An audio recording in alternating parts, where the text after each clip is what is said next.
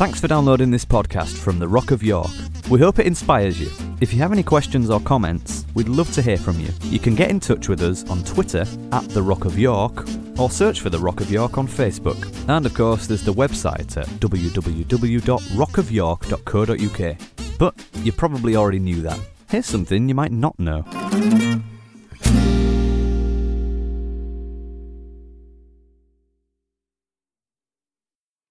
Okay.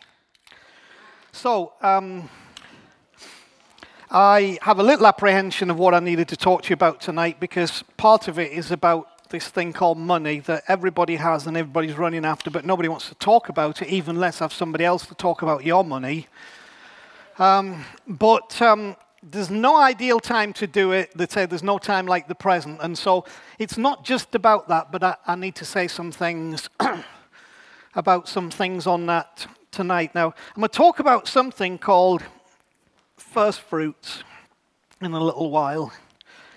Um, and I put a subtitle to, to the message Giving Forward or Giving For. Because sometimes we can be caught in the trap of giving for a need that we have been presented with but the Bible never promotes that way of giving. The Bible always promotes giving forward, which means that you give towards what is going to happen, not to support what is happening or has happened. And that's the whole message of Jesus on the cross God giving forward for what would happen rather than waiting to see what he should give at the end. And we'll, we'll talk a little more about that. Now, um, a, guy who I, re- I respect very, very greatly and many things he said have influenced my life. There's a guy called Paul Scanlon who, uh, for many years, led what is now Life Church in Bradford. And um, uh, Paul was speaking one day and he talked about an experience of when they were children uh, on their way to school. And uh, Paul was raised in, in one of the um, uh, low income council estates in Bradford. And uh, he and his friend, when they walked to school, used to walk through a very upmarket, middle class area with very nice houses. And uh, Paul used to say to his friend, How much do you think it would cost to live there? How much do you think it would cost to live here? Realizing at that young age that where you choose to live carries with it a cost. And that if you want to live there, and experience what living in that place means, you have to be willing to understand the cost that is associated with living there. Now, that is a great powerful lesson for us as a house because we have chosen to live in a certain place in the context of serving the city, serving the world, and foremost serving God, and it costs a certain amount to live there. I'm very, very grateful for the excellence with which this house performs its duties. And I've told you many times, we punch way above our weight. In every arena of giving, we've got too few people to do all the things that we need to do, but we do what we need to do with too few people excellently and beautifully and wonderfully. And it's always clean and it's always warm, and we've always got great music and we've always got a welcome that all costs something, not just monetarily, but in terms of time and effort and attitude and spirit and commitment. So if we want to keep living in this place, you have to think what's it going to cost us. Now, who knows what that is on the picture? An icebreaker. Now, one of the interesting things about the journey of my own life uh, when we talk about Jesus commands my destiny, I am not puppet on a string. You know, Jesus did this and Jesus took me there. And, uh, but I can tell you without a shadow of a doubt, Jesus has commanded my destiny. I could keep you here all night telling you the stories of my destiny, my direction in life has been so affected by a divine involvement that I am something I could have never been, in a place that I could have never reached, doing what I never had the ability to do. All because of that involvement. And one of the things that's happened along the years is something that we call prophecy. Now, if you're not a Christian, it's kind of the Christian version of horoscope and fortune telling, uh, which some of you won't like, but I've got to explain it some way, haven't I? It's, if, if you're kind of not been wired in Christian thinking, you think, prophecy, prophecy, what's that? Well, uh, I actually think it's true and it's better than, but, you know. Um, and one of those things that's happened is, is people have said that, that, that your calling, your, your reason for being is to be an icebreaker. Now, not in the sense of a, you know, icebreaker. Hi, Joel, how are you? Nice to meet you. I haven't met you, but not one of those kind of icebreakers. But I mean, an icebreaker who breaks paths where paths have not been broken, right? And we've also had that same uh, context transferred and related onto us as a church, as a people, that we are an ice breaking church. And let me tell you, we are. That's why, baby, it's cold outside. That's why you get a frosty response to some of the things that we're trying to do because we are breaking ice. And so I wanted to say a few things about this. Listen to me very carefully. Icebreakers are noisy and expensive to run. They do not carry passengers and they are unstable in open sea. Their sole job is to make a path for others to follow. You may call that undesirable, I call it purpose. I call that doing something from which others are the primary beneficiary. I call that pioneering. I call that boldness. They sometimes get stuck, but they carry on doing what they were designed to do. And this is the Rock of York and all who sail in her. God bless the Rock of York.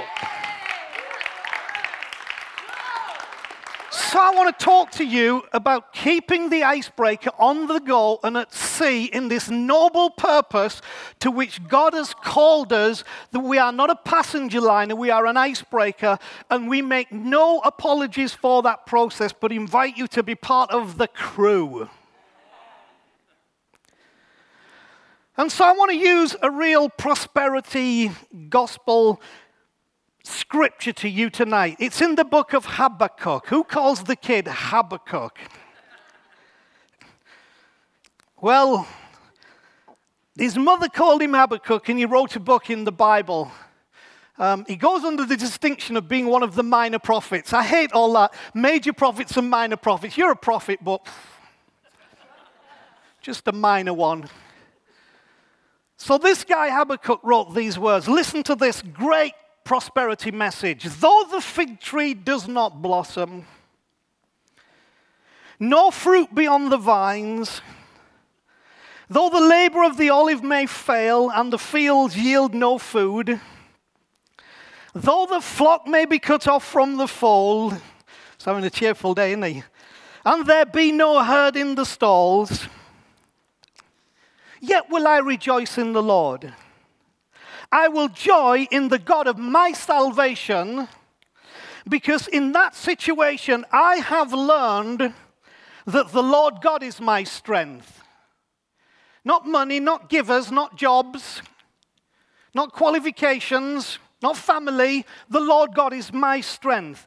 And then he says, He will make my feet like deer's feet. If you've ever watched the mountain goats, the, the, the deer this are talking about, they, they run on the mountainside as if it were flat ground. They get a grip where no grip should be available.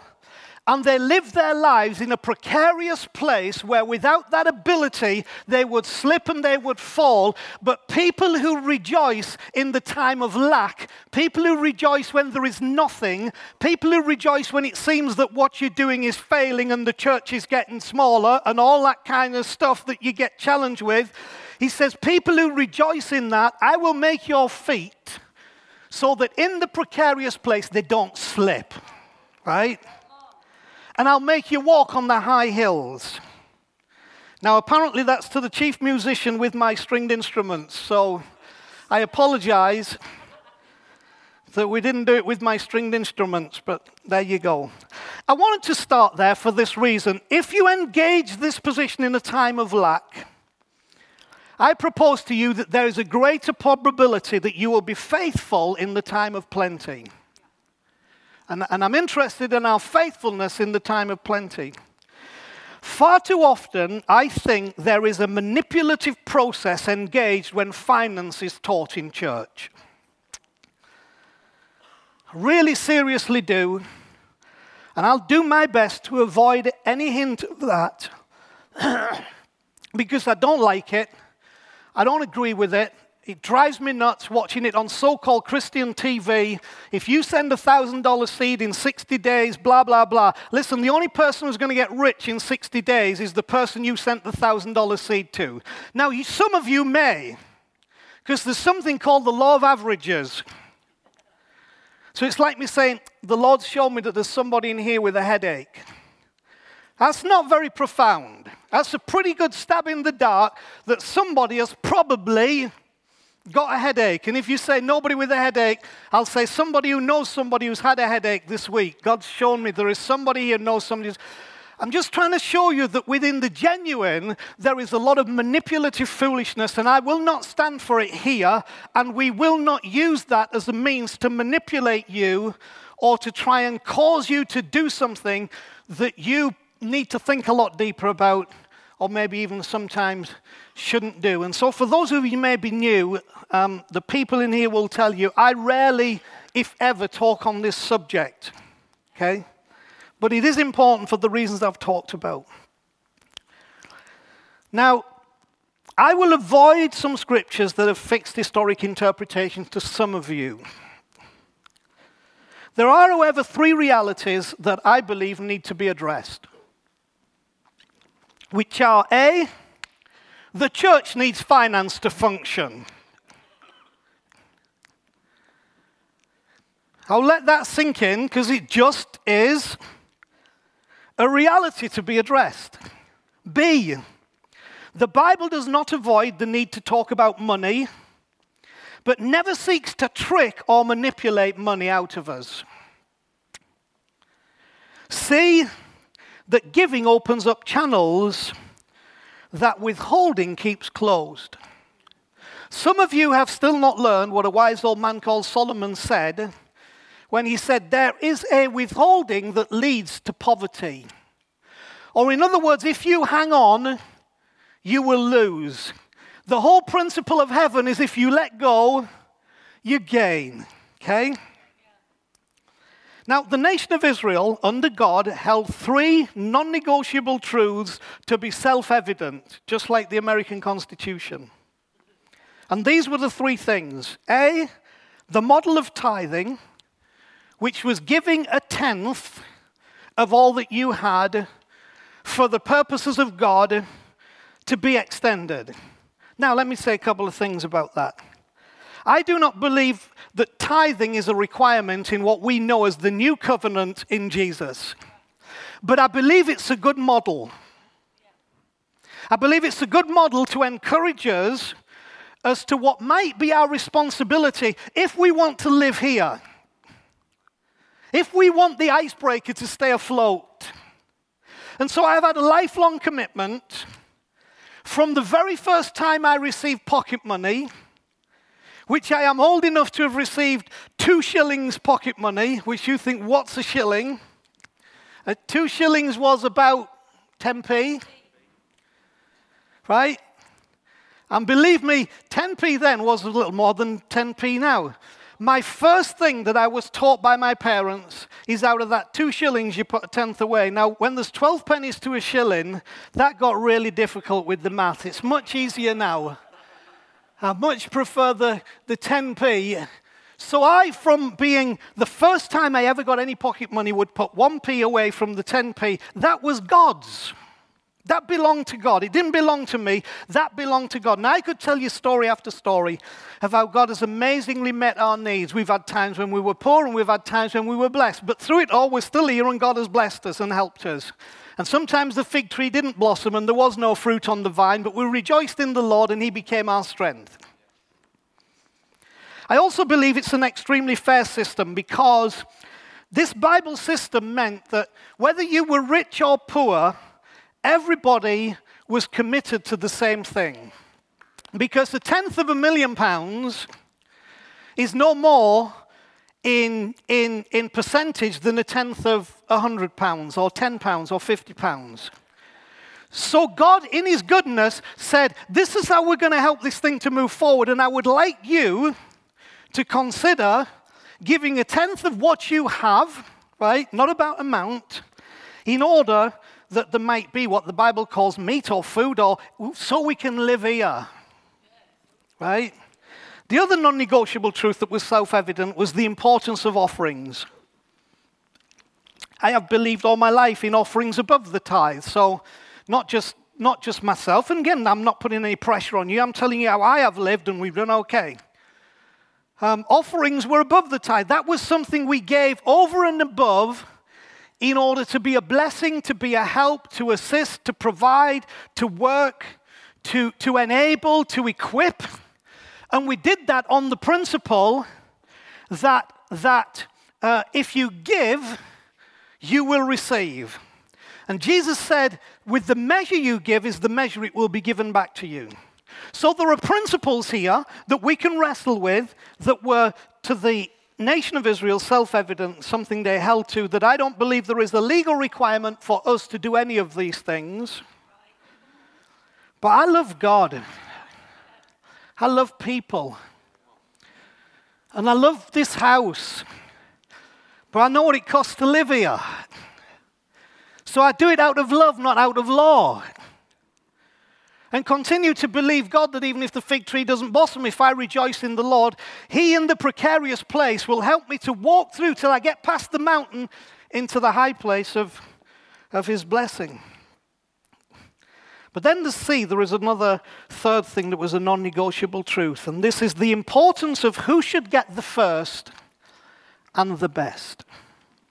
This is probably to me the more important of all three of these. Who should get the first and the best? Now, one of the issues that we have to resolve for some of you, because I was wanting to sing tonight, Chris had it down that was running through my head. I worship you, Almighty God, there is none like you. But for some of you in here tonight, you can't honestly say, there is none like you. Your experience of God is still defaulting to something that doesn't allow you to say, There is none like you. So, because of that, God doesn't get the first and the best, He gets what's left over. So, coming back to how we have organized our giving, and again, I'm not putting pressure on you, I'm just telling you how we have done. God gets the first, and God gets the best. Not after we've paid this and done that and gone here and gone out there and fixed this and done that, where we'll see what's left and kind of we'll chuck a little bit God's way. Isn't it funny that we don't want God to act that way towards us? We want God in our time of distress to give us the first and the best, to give us his attention, to step up into the gap for us? Well, I suggest the love relationship says that we give him the first and the best. So for me, the greatest principle in this is not tenth, it's not offerings. It's about saying, God, I want you to have the first and the best of my life. That doesn't just mean money, right? It's my heart, it's my attention, it's my focus to give God the first and the best. I was always taught that if you give God the tenth, the nine tenths will go further than the ten tenths. Um, my experience is that's probably true, but in all honesty, I've never sat down and worked it out and worried about it. Because that's never the reason why I was given. I was never given so that the nine tenths would go further than the ten tenths. I, I, was just, I loved God and I wanted to give God the first and the best. And if it worked out, it worked out. And if it didn't, it didn't. But that wasn't my fault. I trusted Him enough to know if I give you the first and the best, in the end, it will go well with me. The first and the best. So let me say two, two other things here that. Um, because giving such a funny subject, and, and, this works for all of our life, it works for everything other than money. Um, first of all, in ministry, most of the people who say, you know, tithing's not necessary, tithing's not important, which I don't think it is important in the sense of law, but I think it's important in the sense of what it costs to live here. Um, most of those people are never saying, that, that there's no law that we have to tithe because they're saying, I think it's ridiculous that we're only supposed to give 10%. I want to give 50%, but this stupid law is restricting me. So there should not be a law of tithing. I've never heard anybody against tithing because they wanted to give more. It's the giveaway that you want to give less and do less and be less.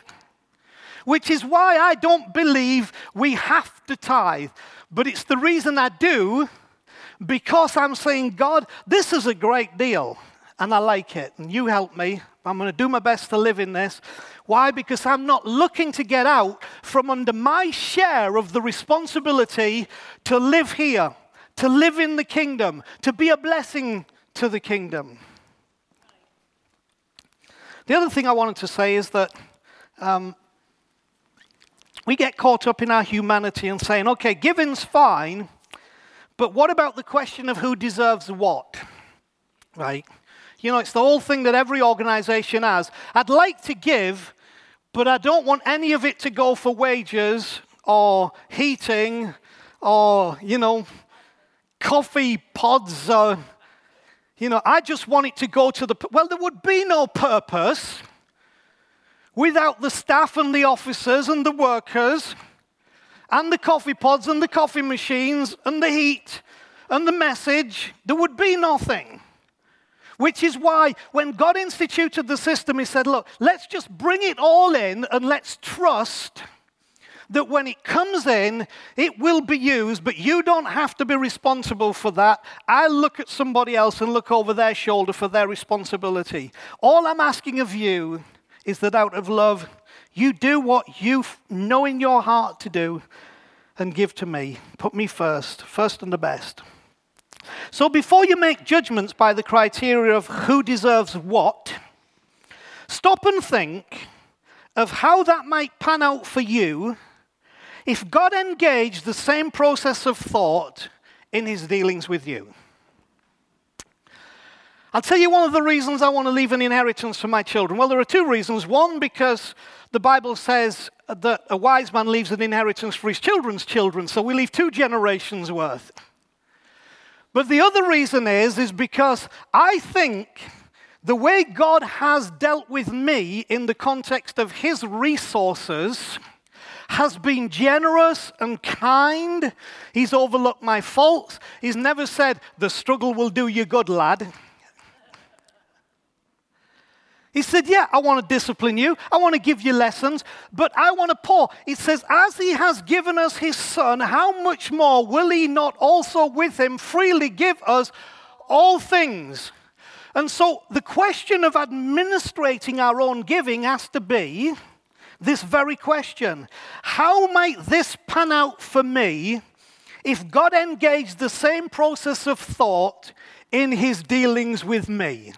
I propose God has been very kind and very generous and very gracious, and so I intend to be the same. Now, we have operated that way as a church.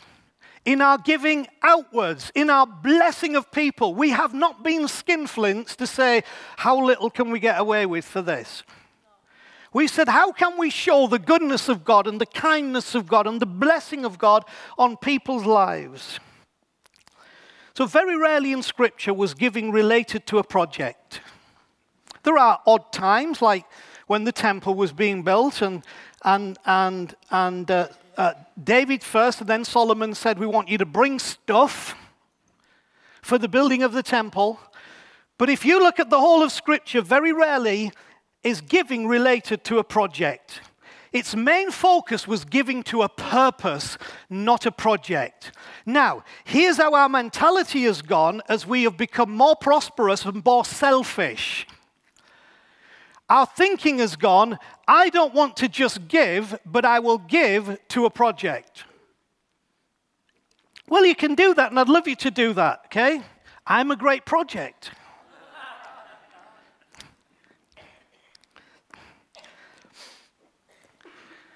The essence of Scripture was always giving to a purpose. We believe in the purpose that is being pushed out in the gospel. Therefore, with all its necessities and needs, we want to empower that to be able to do what it's supposed to do. So we are giving to a purpose. I don't ever want to have to come to you and say, okay, the only way we can get you to give is here's the specific issue, here's the specific need, here's what we're specifically going to do. Because then you are giving to the project, but you're not giving to the purpose. But what our hearts are caught with is a purpose. God so loved the world that he gave. It was not a project, it was a purpose that is still ongoing, and God still gives to the purpose. You are the purpose. Now, do I believe there's a correlation between giving and being resourced? The answer I would have to say to that is yes. But to balance that, I would also have to say that the success of Colombian drug barons dismisses the notion that all abundance is the result of the blessing of God and that therefore not living in abundance is somehow an expression of your lack of faith or you're missing the purposes of God. Because if being successful is how we measure the purposes of God materially, then there are drug barons who are much more successful than Christians in business or, or in high flying positions. Let me shock you with something. Skills and luck mostly determine what we get. Put that in your pipe and smoke it. Skills and luck mostly determine what we get in life. Now, the Bible doesn't use the word luck because it's too spiritual to use the word luck in its translation. So it uses this word time and chance happen to all. Chance is a nice way of saying, hope you get lucky. And so we must never confuse our skills or the chance that happens in our life to determine that somehow we are more successful before God than someone else. No, you're just more skilled and you've had a little more luck. Some people are down on their luck and some people don't have a lot of skills, but God still blesses and keeps and loves and honors. And He's not saying, oh, because you can't make it on your own, I won't help you. He says, I'm here, I'm with you, I'll stand with you always. So we have to be really careful about what our measure is for success. Skills and luck mostly determine what we get, but faith and faithfulness determine what we give. Skills and luck determine what you get, but faith and faithfulness determine what you give. Giving is more connected to faith and faithfulness than it is to skill and luck. And in turn, that does have an influence, I believe, on what we get, but I just don't want us to get this out of balance thinking that, oh, you know, I, I, I'm struggled because I don't believe God or because I'm not giving right or whatever. You know, and that's why, again, I hate these programs. If you'll give a $1,000 seed, you know, uh, you'll be out of debt. It's like, I'd like to be able to say to you tonight, if you'll give me a $1,000 seed, you will be out of debt in 60 days. Well, guess where I'll be in 60 days? The Bahamas on the beach, looking for another crowd as gullible as you. Do you understand what I'm saying? I don't think it honors God. Now, it can be true, but mostly, mostly that kind of approach is manipulative and destructive, and I don't like it, and you're not going to get it from us. And you'll see why when I finish tonight. So let, us talk just for a moment about the idea of disproportionate giving but not from the criteria of money initially, because I want to teach you something of how we govern the gift of God in our life or the call of God upon our life. How many of you would agree that the extent of preaching in this house is disproportionate in the context of me versus you? I do a lot more preaching than you do. But that's not a problem because I'm supposed to. Because some of you would about die on the seat if I said to you, right, you're coming up here to preach. Amanda, you're coming up here to preach. Off you go. There you go. Here's a Bible. Have Bible will travel. Off you go. You would freak and die. Why? It's disproportionate because it's my gift, and therefore my gift makes my, my, my investment disproportionate. So let, let's look at another thing. How many of you think Danny plays the keyboard too much in too many meetings? Other than Danny and Amy. So, who would like the responsibility of that? So, would you agree with me that, that Danny's gift into this house in music is disproportionate to the rest of us? Or Joel with the singing, or Chris with the singing. And so we could go on in the different areas that there is disproportionate because there are gifts and callings that we are responding to. Now, likewise, in the issue of money, it shouldn't be that there is a balance across the house. It should be that some of us are giving a lot more than others. Now, I believe one of my responsibilities is to give a lot more than many of you and try to do that because of the level of blessing and the gift and the calling and what I believe. But when we get in the area of, oh, I'm probably doing too much, you know, if Danny came in on a Saturday and said, well, I'm playing too much, so I'm not going to play tonight. Or Chris and I and, and Joel and Jenny said, well, we preach too much, so just, you know, can't be, we're not going to do it tonight. There would be lack because we are not fulfilling the call of God and the role that He has given us, right? So we step up. So, in every area of gift, whatever your gift is, it might be that you're the friendliest person in here and that your meeting of new people is disproportionate to mine. It's supposed to be. You have that gift. I am fascinated by Graham Grant. Talk to flipping anybody anywhere about anything, and I'm like, I don't know how you do that, Graham. But he does it. Why? So, disproportionately, I would lean on Graham in an environment where there are new people and different people because of what he is. So, what I'm trying to say to you, we can't make this thing a big mosh in the middle and say, oh, well, phew, this church relies too much on my preaching, or this church relies too much on my music, or this church relies too much on my kids' work or my youth work. That's how it's supposed to be. So be faithful to the gift that God has given you. Okay, so I don't want to go too long. So our objective is equal giving, not equal sacrifice. And equal obedience. So, first fruits. Reason I want to focus on this thing called first fruits in the Bible is because it's giving focused on that which is yet to come. Right? It's not giving for what has happened or giving for what is. It's giving that's focused on that which is yet to come. That's why first fruits was so important. Because you say, well, why are we giving first fruits? We're giving it for that which is yet to come. Well, what is it? I don't know, because it's yet to come. But somehow it allows what is yet to come to actually come. Right? It's very powerful. What's fascinating to me is that the Jews, the Israelites, had a feast called first fruits. And in the first fruits, they would bring at the beginning of the harvest, the first shoots that came up, the first bit of harvest that came up when most of the field was empty, they would take those first few grains and they would bring them to the house of God and they'd give them to the priest and he would wave them before God. And they were saying, Ha, something's coming and we are giving in order of what is to come, focused on that which is yet to be. The fascinating thing is, Jesus dies on Pas- Passover day. He is in the tomb on the Saturday, which is the Feast of Unleavened Bread, which I'll talk about this Wednesday night, Wednesday after this. And then he rises on the first day of the week. Guess what feast day it was when Jesus rose from the dead? It was first fruits. And as Jesus is rising from the dead, the dear old priest is there in the temple with the sheaf, the first fruit sheaf, waving it before God to celebrate what is to come. And that's why the Bible calls Jesus the first fruits from among the dead. In other words, Jesus was saying, if you catch this spirit, you are giving focused on that which is yet to come. Okay? Its root is resurrection, it's life from the dead. So, some quick Bible verses so you know that I'm a Bible versey preachering people.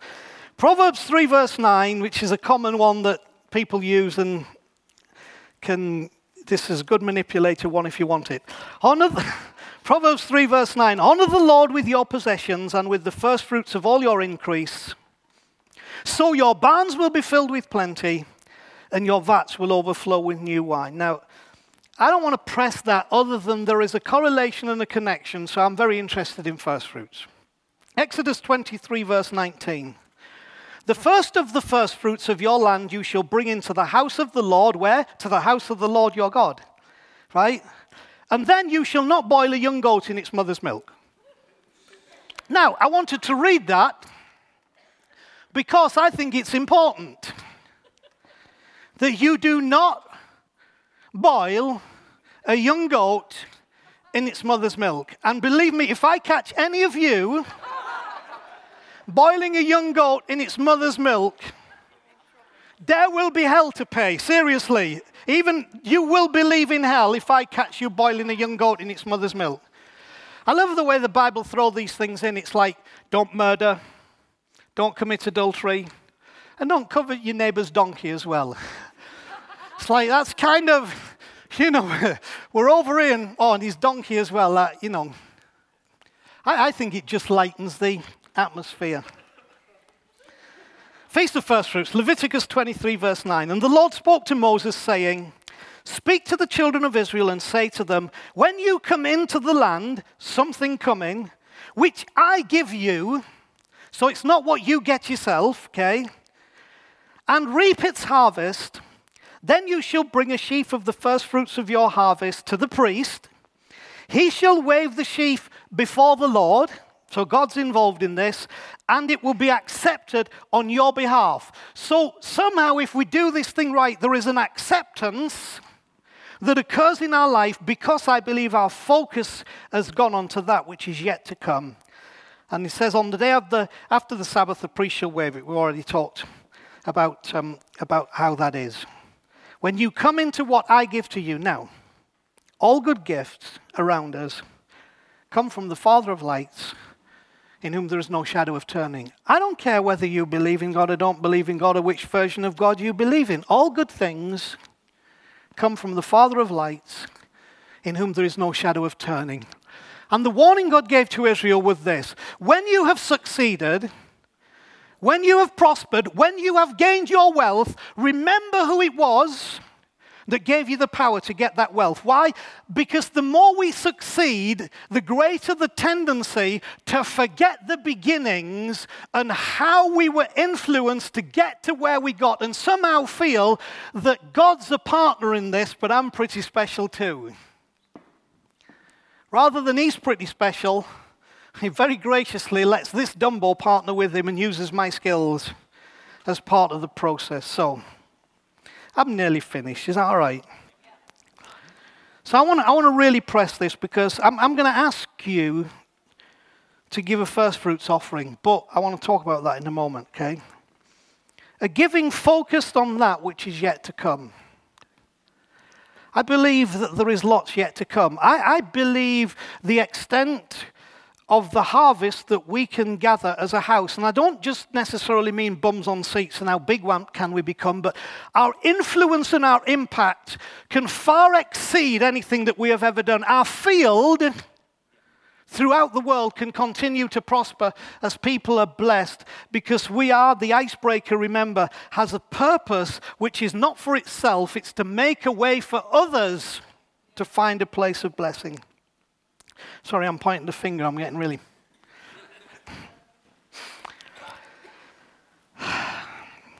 So let me say this to all of you, because I'm not telling you what you should do. Um, I like to tithe, I think it's good. Why do I tithe? Because I know what it costs to live here. I'd like you to think about if you know what it costs to live here and you like living here, that you'll take your part in that and see the same miracle of God upon your life. But we'll never press you, we'll never pressure you, we'll never demand you. We don't check any records, which I know some people who do. Imagine that, knowing that your pastor every Monday morning checks the giving records to make sure you're tithing. I can't. You think of anything more scary? We won't do that. Reason we won't do that is this: we've never had enough to do what we needed to do all the time that we've done it. But we've done it anyway, and we've made it, and God has been faithful. But some of you have been blessed because God has been faithful. So that God in His faithfulness can help us through the blessing that comes on your life. I'm like, hey, if that's how it works, I'm ready, I'm happy. Here I am, Lord. Make me a blessing so I can be a blessing, so that through me, something can flow. So let me say this in, in, in, practicality before I tell you my last statement. The poor think their gift will be too small. I just want to encourage all of you, wherever you are, in faith on this, challenging this, because I, I don't think there's anybody really who's connected to the house. Some of you guess. I love you being here. I'm sorry I'm preaching about this tonight, but then again, I'm not, because I think it's right. But I don't think there's anybody who thinks, I, I don't want to help, I don't want to be part. But sometimes we just got to step to another level. Why? Because of what it costs to live here, not because of what it costs to live somewhere else, what it costs to live here, and the blessing and the potential and all that we can do as we get a focus on that which is yet to come. The poor think their gift will be too small, but the opposite is also true. The rich think their gift will be too large. The problem with that is you could finish up with neither giving what's right and proper. Phew, that's way too much money for these guys to administer. Oh, this is way too little money for anybody to care. Remember the story of the, the widow's penny farthing in. Uh, sounds like she came in on a bike, doesn't it? The widow's penny farthing. It was the smallest coin you could imagine, and Jesus said she came into the, into the synagogue and and kind of was mocked because of the size. But he said, That means more to me than some other. Now, um, uh, one of my great examples was, was my dad was very unassuming, except for when he shouted glory and frightened everybody half to death. Um, but one of, the, one of the real things that impressed me when, when my father went on to be with the Lord, whatever that is, wherever that is, I know he's with him and I know it's good and it's fine and I'm, I'm thrilled.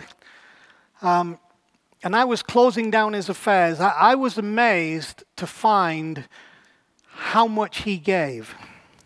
Now, in terms of the actual amounts, um, it, it didn't come close to what some others give, including myself. Didn't, didn't, didn't come close. But in terms of his income, almost 40% of his very low income was given because he believed in a purpose. Now, you imagine, you know, if that was only 10,000 a year, it might be the equivalent for some of us of a million a year, or two million a year, or a hundred thousand, or fifty thousand, or whatever. I was extremely impressed. What touched my heart was nobody had instructed him, but out of love and out of a desire to be involved in that which was yet to come, he had this heart of giving. Now, I understood why my mum and dad were so blessed. They were never big earners, big on a big income with the, you know, but always blessed, always blessed. I was always blessed because of it. And I learned what I learned mostly from them, and I learned what I learned because of their love. So here's what I want to say to you. it's time for me to shut up. Um, I want to do a first fruits offering. I want to start it from next week. And you can either bring something, give something, or you can, you can write a pledge on one of the blue envelopes and, and give that in and just put this as a first fruits offering. But I'm not going to ask you to make a pledge or an offering tonight. Now, to some, that will mean I am a good communicator but a rubbish salesman. Because the normal practice is I'm going to tell you this stuff and you ain't leaving the building until I have pressured you to feel incredibly guilty if you haven't written something down, put it in a box, been prayed over, and, and felt I have to commit, and, and, and it has to be something that's so unreasonable that when I walk out the doors, it absolutely terrifies me. I break into cold sweats. So I'm going to be a rubbish salesman because I'm not trying to sell you this. I'm, I'm not here to close a deal. I'm here to invite you to be part of of a process. That process is the process of first fruits. The process of first fruits is a focus on that which is yet to come. We're not doing it because of what we see, we're doing it because of what we expect to see and what we are going to see in increasing our harvest. And so here's the rubber, it's the road thing. How much would I like us to do? Well, let me tell you what we need in the next six months, okay? Not 5,000, not 10,000, not 12,500, not 14,764 pounds and 19 pence. 100,000. Our commitments, our involvement, our giving, our projects are huge. Which is why I'd never come to you to say, this is what it costs to live here, because I don't want to frighten you. But I want to bless you by saying, Isn't it amazing that having never come to you and said, Do you know what it costs for this to happen for 12 months? God has provided all our needs so that we can be a blessing and He will continue to do the same. So, I'm saying to you, that's what we need for the next six months. But I want you just to weigh that in your heart and next week, when we come back, or the week after, for you to say, okay, I feel that I, in my desire to see what is to come, this is what I want to give, or this is what I want to promise. Now remember, size is not the issue. Right? How much is not the issue. Heart is simply the issue. So nobody feel under pressure. Nobody feel condemned but everybody feels blessed because I want to tell you, all blessing that we have in this house gets shared in the house, and everybody will be blessed and nobody will be condemned. But we all live and succeed together because God is with us. So I want you to have a think because for some of you, this is a moment. And I felt, if you understand this terminology, and I don't mean this manipulatively, I felt God spoke to me to share this message tonight. So I've shared it. And you can go and forget about it if you want. Bad salesman that I am. Or you can catch something of the spirit that we've talked about and said, yeah, you know, I, I really think for this icebreaker that, that, that I like living here. I want us to keep living here. I want us to keep breaking a path for others. And in view of that, here's what I think I'm going to do. Is that okay? Wonderful. So, I'm going to get Danny to come to the piano. It's seven minutes past eight. But I want us to sing the song that I mentioned earlier. You guys can come and help if you want. Um, one of the reasons I want to do this is that Chris and I, totally independently of each other this week, were processing some thoughts and uh, we both finished up at a point that we shared with each other, which was about worship. And where worship is focused when worship is worship. And this is where it's focused when worship is worship. It's focused on the being none like Him. It's focused on us coming to a place where we recognize that, that there is no shame, no guilt, no demand, no condemnation. But there's none like him. And out of that association and that link is where we begin to focus our hearts. Because you can't make yourself righteous. You couldn't give enough to be righteous, but it says, You are my righteousness. You are my righteousness. So we're going to sing this a couple of times before we go tonight. And as we worship Him, if that worship extends to you thinking, yep, I'm in on this first fruits thing, fabulous. And if it doesn't, we'll love you exactly the same. So come on, I want you to stand with me just, just, just for a moment. If, if you like to, just close your eyes just for a minute. Find that space where God is almighty to you, where He's precious. Find that space. Find that space. Thanks for listening. You might not be aware that The Rock is funded completely through donations from people like yourself, so if you feel like you're part of our community, it would be great if you could make a contribution by visiting our website at www.rockofyork.co.uk and just click on the donate button for more information. Thanks again.